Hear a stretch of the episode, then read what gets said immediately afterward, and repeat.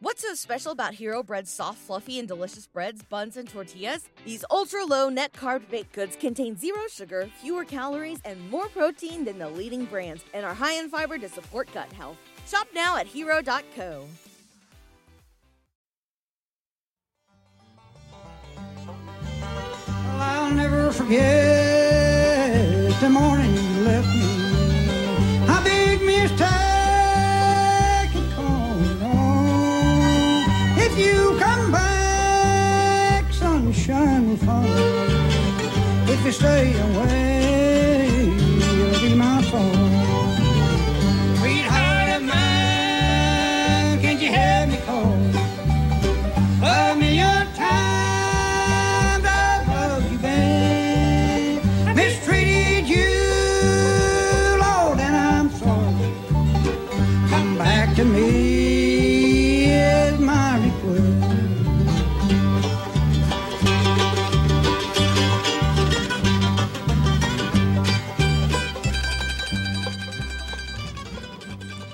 Standing in the center of a music museum in Southern Indiana. I'd like to start this episode with a little bit of music trivia. I'll give you just a moment to think about each of these. Who wrote the B-side for Elvis Presley's first ever single? Who did Willie Nelson refer to as his personal hero? Who did Dolly Parton give one of her dresses to as a token of her admiration?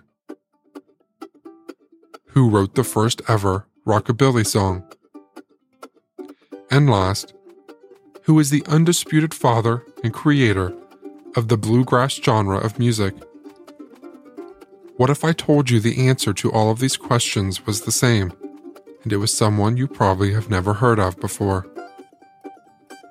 Today I'm at Bill Monroe's Bluegrass Hall of Fame Museum, just outside of Nashville, Indiana. And as you probably just guessed, the answer to all of those questions is Bill Monroe. After Bill Monroe passed away in nineteen ninety-six, his personal collection of artifacts, along with his personal theater and camping venue, have been preserved by the local community. Eventually, all this priceless history landed in the hands of Rex Voiles, who owns this museum, and with whom I have the pleasure of speaking with today. Tell me again what your name is and what you would say your title is here. Rex Voiles. I'm the president of Bean Blossom Bluegrass and Brown County Jamboree. And the location of this museum, is this actually in Nashville, or is this a town outside of Nashville? To be clear, we are talking about Nashville, Indiana, not Nashville, Tennessee. Outside of Nashville, this is Bean Blossom in Brown County, Indiana. First of all, when I first walk into the to, into this building, it's an impressive building from the road, but when you walk in, you're just amazed. I was not expecting what you see when you walk in. I mean, you see all of these suits hanging up, all of these names of people that you recognize, all of these pictures of people, a lot of signatures. Can you kind of explain for people who will be listening, what is it that you have here? This is really Bill Monroe, which is the father of bluegrass. This is his kind of collection. He used to have this set up down in Nashville, Tennessee, next to Ernest Tubb's record shop. He used to have a little museum, and he moved everything up here when he built this building in nineteen ninety. But that's why you got Dolly Parton's dress, you got Webb Pierce's, Johnny Cash's, just different entertainers that grew up listening to Bill Monroe on the Grand Ole Opry. Why don't you explain to me who Bill is? Bill Monroe was born in nineteen eleven, and he is considered the father of bluegrass. He started a new music, a new style of music that w- wasn't country, that was fit right in, and they called it bluegrass. He called it the Bluegrass Boys, and then they gave it the name of the bluegrass. At what point in time could you pinpoint when this music called bluegrass actually started happening? Bill started back in thirty-nine, thirty-six, thirty-seven, thirty-eight, thirty-nine. I mean, he had uh, Earl Scruggs and Lester Flats. They played in his band. Bill's had over one hundred members in his bluegrass band. So it started back in the thirties, but it really didn't catch on that name until probably in the sixties. For years, I didn't know the difference between bluegrass and other country music. Bluegrass is a subgenre of country music that does not traditionally include electric instruments or percussion. You might think of it as a kind of southern porch music, where a group of musicians can play whole songs without sitting down or setting up a drum kit. Because there are no drums, things like guitars, banjos, and mandolin have to drive the tempo of the music. As you might imagine, improvisation is key. Because of this, bluegrass musicians tend to be some of the best and most versatile in the world. Here's an example of the typical bluegrass sound.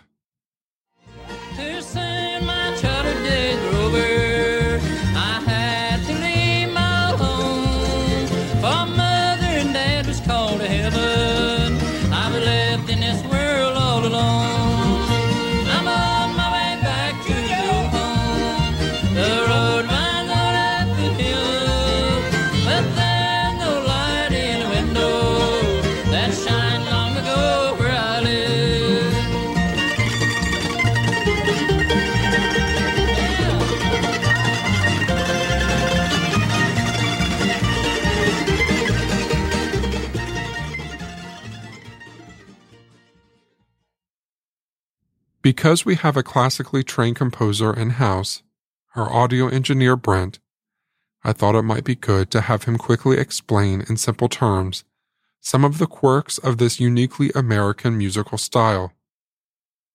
Bluegrass music is a combination of a few different types of music.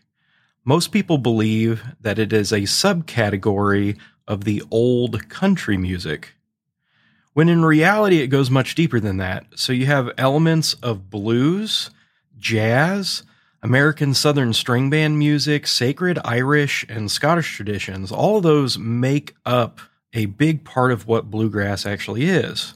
A bluegrass band is traditionally comprised of four to five instrumentalists. So you have a five-string banjo, a flat-top guitar, you have a fiddle or violin, an upright acoustic bass. And last but not least, Bill Monroe's favorite, the mandolin. What really separates bluegrass from other music is its fast, syncopated rhythms. So the drive of the music is actually created by what's called the offbeat. So an example of this, so the downbeat is, if you have a typical four four measure, it'd be one, two, three, four, one, two, three, four. The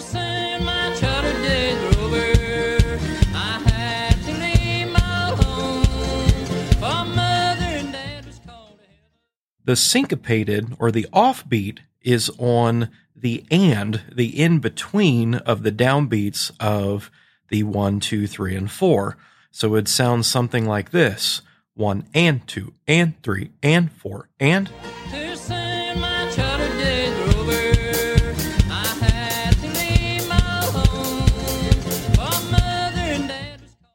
So when you remove the downbeats, it would end up being like this. So you'd have one and two and three and four and and and and and.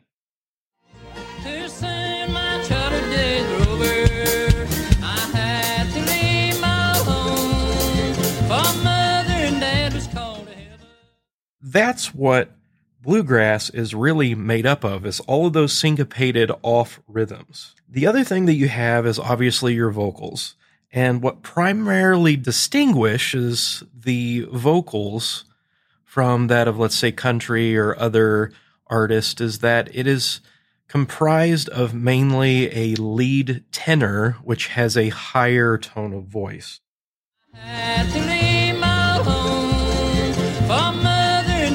Called to heaven. I've lived in this world all alone.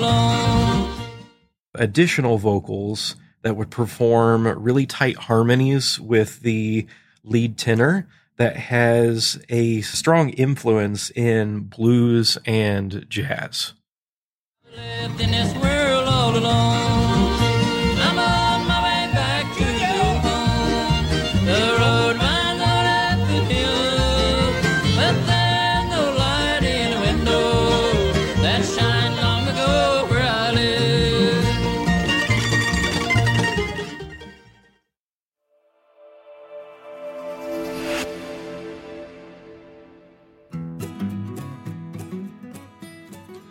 You're listening to Hometown History from Black Label Podcasting. Let's take a quick break to talk about this episode's sponsor, Babbel. For most of us, learning a second language in high school or college wasn't exactly a high point in our academic careers. I took Spanish, and now I can't remember a word of it, no matter how hard I try. Now, thanks to Babbel, the language learning app, that's sold more than ten million subscriptions, there's an addictively fun and easy way to learn a new language. Whether you'll be traveling abroad, connecting in a deeper way with family, or you just have some free time, Babbel teaches bite-sized language lessons that you'll actually use in the real world. Babbel has fourteen different languages to choose from, like German, Italian, Spanish, and French. Plus, with Babbel's speech recognition technology, it helps me improve my pronunciation and accent. I can't wait to use some of the French I've learned on an upcoming trip. Right now, get up to fifty-five percent off your subscription when you go to babbel.com slash hometown. That's babbel.com slash hometown. For up to fifty-five percent off your subscription. Babbel, language for life. Dun, dun, dun, dun, dun, dun, dun. Now that I have your attention, do you love bluegrass music? Well, I have the bluegrass event for you. Bluegrass at Hopewell happens the last Saturday in July in Wabash County every year. Enjoy the countryside of northern Indiana while bluegrass bands play on both levels of the beautifully restored rustic barn at Hopewell. Enjoy lawn games, food trucks, and full bar service while you wait for the sun to set while listening to incredible live music. During the event, you can hop on trolley number eighty-five and enjoy a quick ride to the Antique Boutique for homemade baked goods, spirit tasting, and antique shopping. Bluegrass at Hopewell is a program of Visit Wabash County and was regarded as a premier bluegrass event for the entire state of Indiana. Pack your lawn chairs or snatch up a V I P table and join us for Bluegrass at Hopewell the last Saturday in July each year.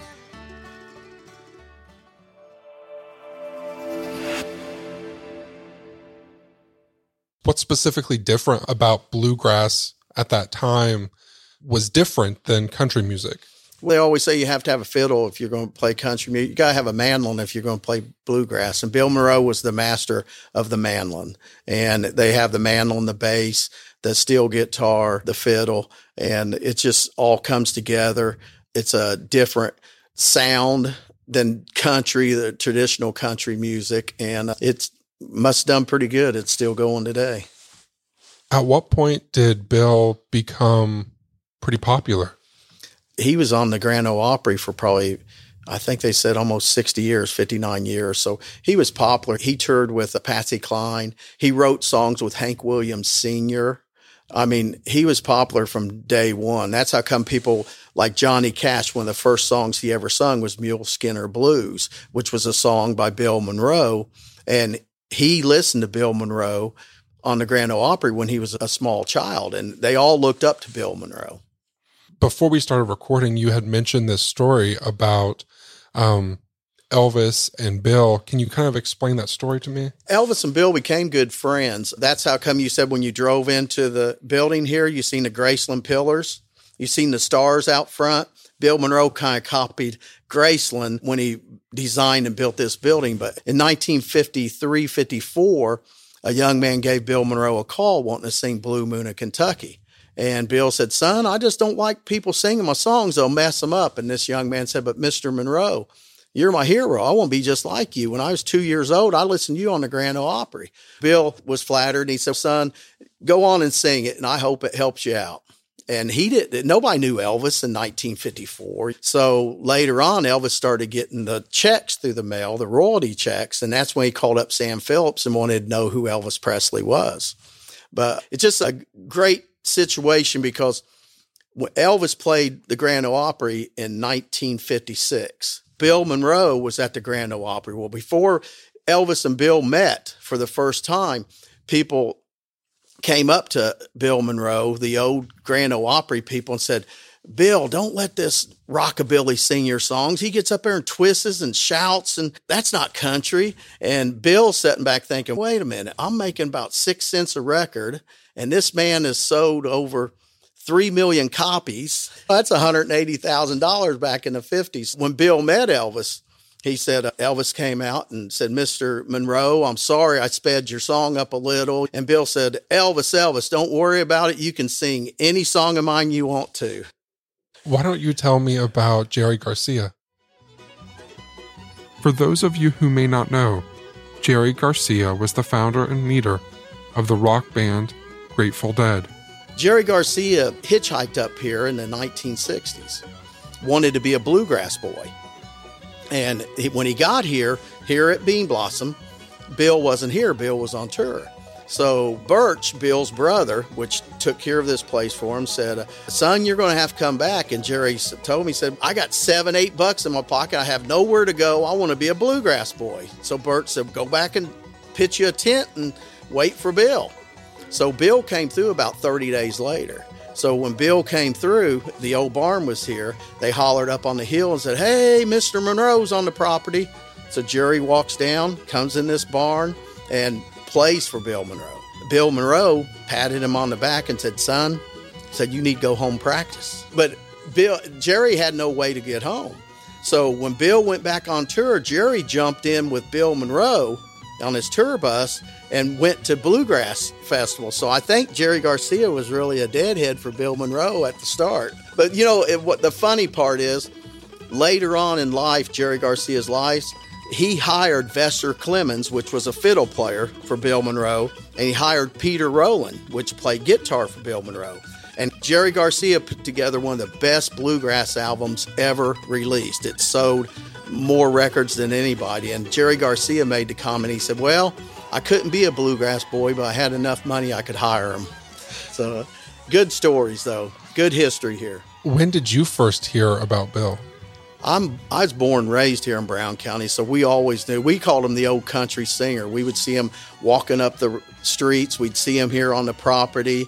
And that's how I knew Bill Monroe. But we never thought of him as any star, and he never acted like a star. He would sit down, talk to you, take his hat off, just a real friendly gentleman. I think that I heard when we came in here about there being bluegrass festivals here. Is that right? Yes, we still have Bill Monroe. It's the oldest bluegrass festival in, in the country. It's still here. We're going on our fifty-ninth year. And Bill Monroe started that. And then we have the Uncle Pen Bluegrass Festival, which that started about forty-five years ago. And that's a festival of Bill Monroe's. And then we have the Americana. Now, this year on the Americana, which is uh, June first through the third, we got Sam Bush coming in, the Henhouse Prowlers. We have all the big names that comes into our bluegrass. In June, we'll have Larry Sparks, Ralph Stanley too. Just we'll have over forty entertainers. What happens at these festivals?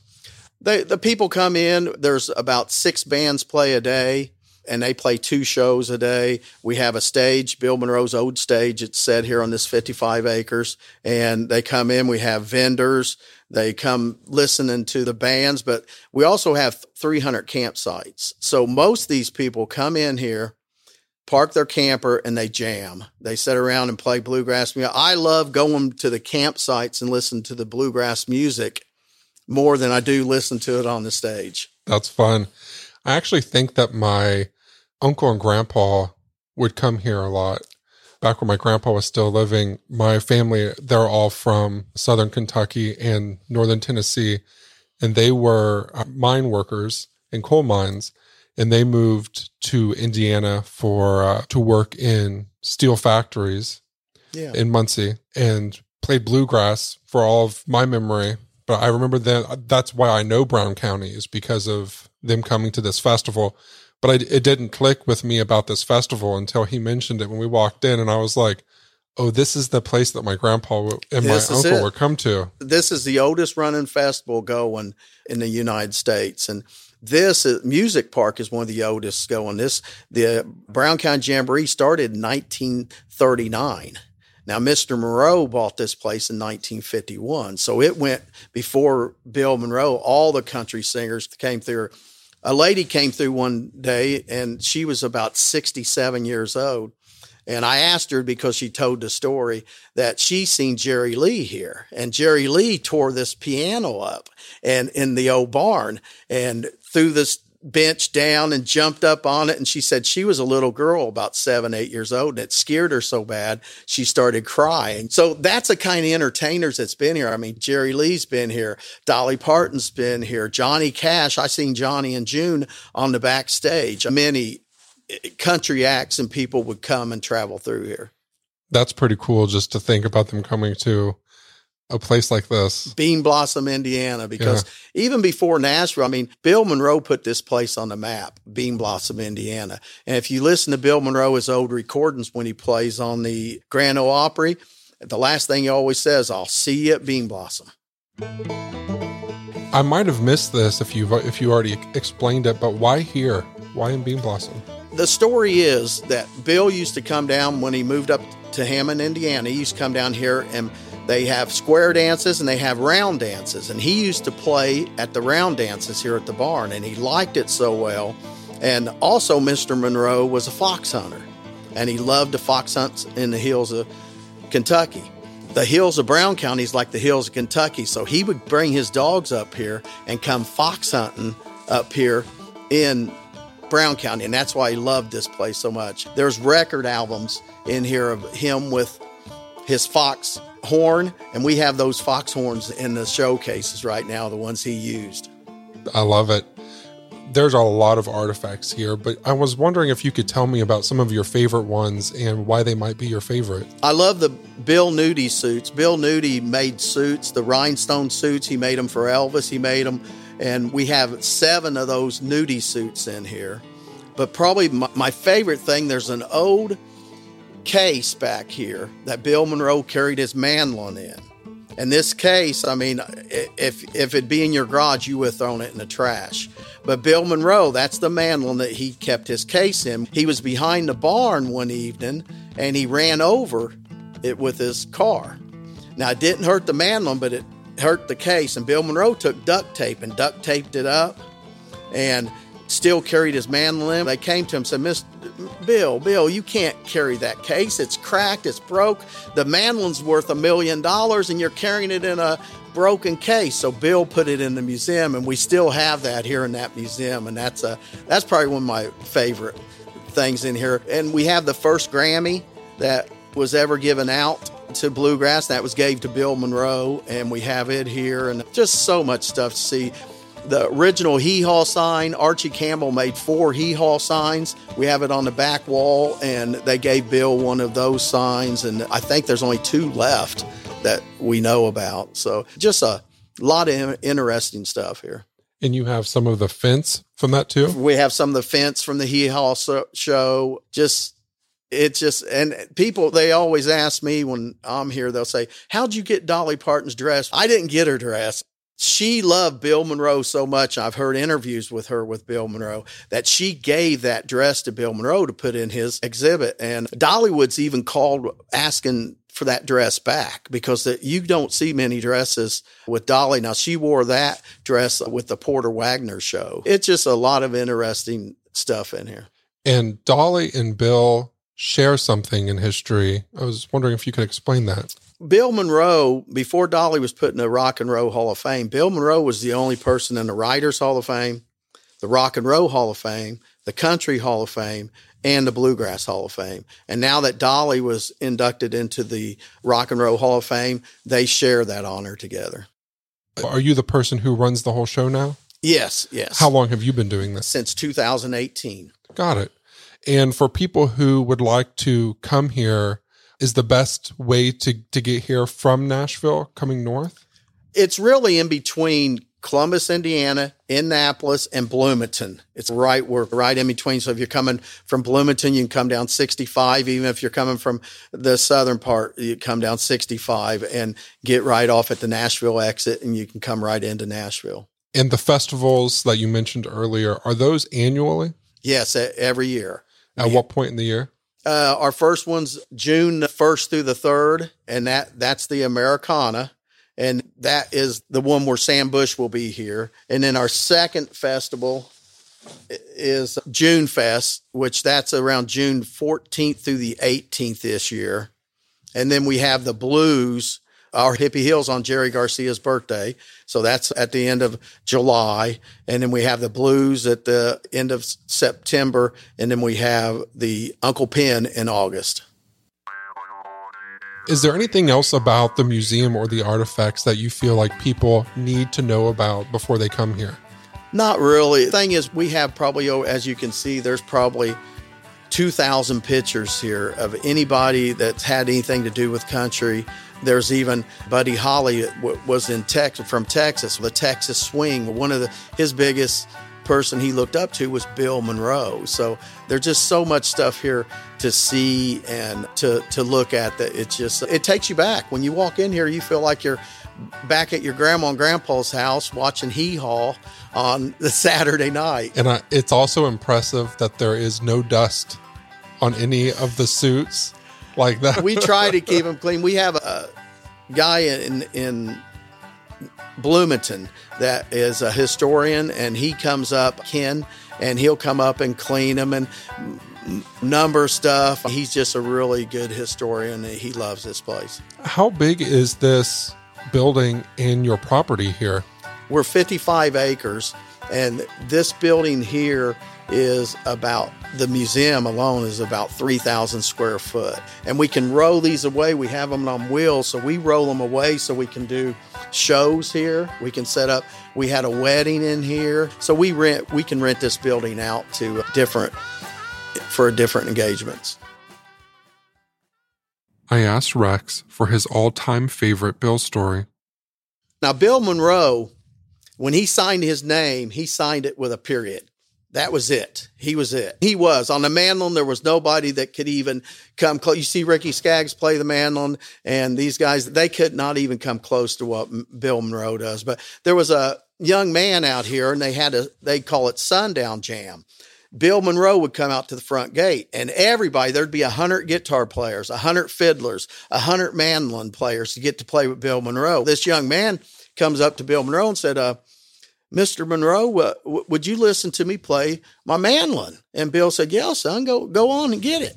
And so this young man starts playing his mandolin. I mean, he plays it good, you know, and Bill looks at him and says, let me see that mandolin, son. So Bill takes his mandolin and Bill plays it. And when Bill plays it, I mean, everybody, you, you drop. The, both these guys have heard Bill Monroe play the mandolin. Everybody, and Bill looks at the mandolin, hands back. He said, well, son, it's not the mandolin. You know, I just love it. You know, he was so honest, and it's, it's not the mandolin. It's the guy playing it. You know, the mandolin's in good shape. So that, that's a great Bill Monroe story, or I think it is.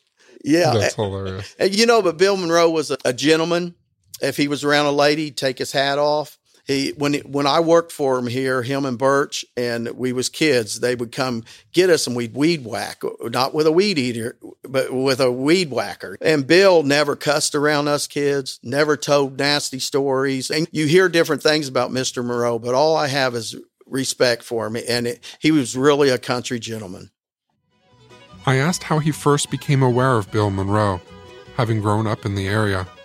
We just all, I grew up in Bean Blossom, and we would come over here and play in the creeks and the ponds. And, you know, we just knew Bill Monroe. And when I worked for him when, when I was young, he was just an upright guy. We, but we never knew he was anybody. We just called him the old country gentleman, the old country guy, you know. It wasn't like he was Bill Monroe.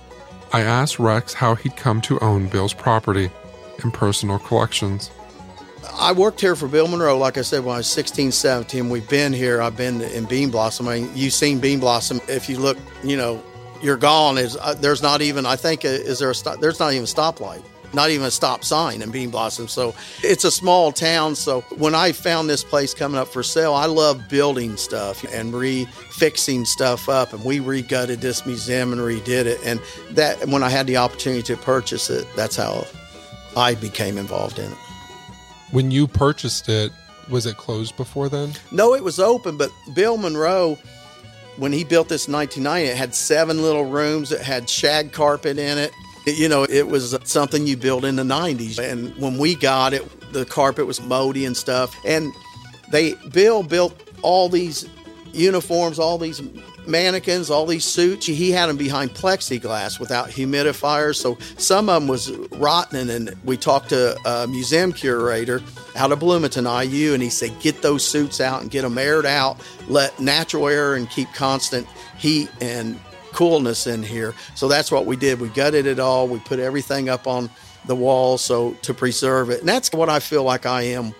I'm not a big musician, never played much, but I feel like it's a, it's an honor for me to keep up this museum for future, and hopefully somebody else will come along and take over, because as you see, we have everything in here. Little Jimmy Dickens belt. We have the Highwayman stuff. There's just so much stuff in here that needs kept up and taken care of. And it's unique history for this area, too, for all these people to have had some connection. Yes, there's people that will come here from Australia, Japan, all over the country. You would not believe the people that's been here just to walk on this ground that Bill Monroe walked on and played in.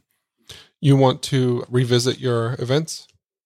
Bluegrass, June fourteenth through the seventeenth, Wednesday, Friday, Thursday, and Saturday. Now, Wednesday, we'll have the bean dinner and preaching, which that's what Bill Monroe did every time. He had his bean dinner and had his preaching, and that's the Bluegrass, June fourteenth through the seventeenth. And then Uncle Pen is Friday, September twenty-second, and that's a Friday and a Saturday. So both those are the two Bluegrass. Then we have the Americana, which is the first through the third. Now, the Americana is more of a, a hippie bluegrass. Sam Bush is kind of that type of player. You know, he's kind of the hippie style. And we have stickers in here where Bill Monroe said, that ain't no part of nothing.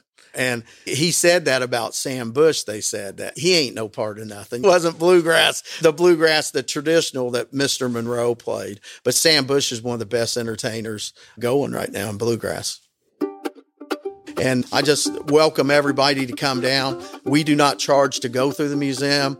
Bill Monroe wanted this stuff that he collected to be seen, and that's what we feel. If you want to come down, come on down through. I even get his old Martin guitar down once in a while and let some of the entertainers play it. And they love playing a guitar that, you know, was by Bill Monroe's.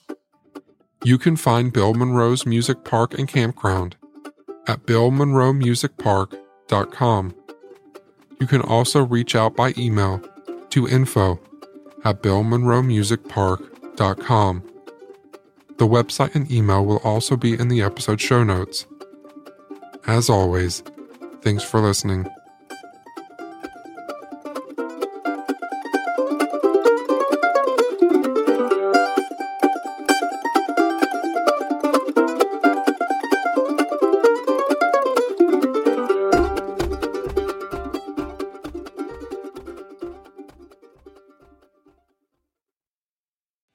Special about Hero Bread's soft, fluffy, and delicious breads, buns, and tortillas? These ultra-low net-carb baked goods contain zero sugar, fewer calories, and more protein than the leading brands, and are high in fiber to support gut health. Shop now at hero dot co.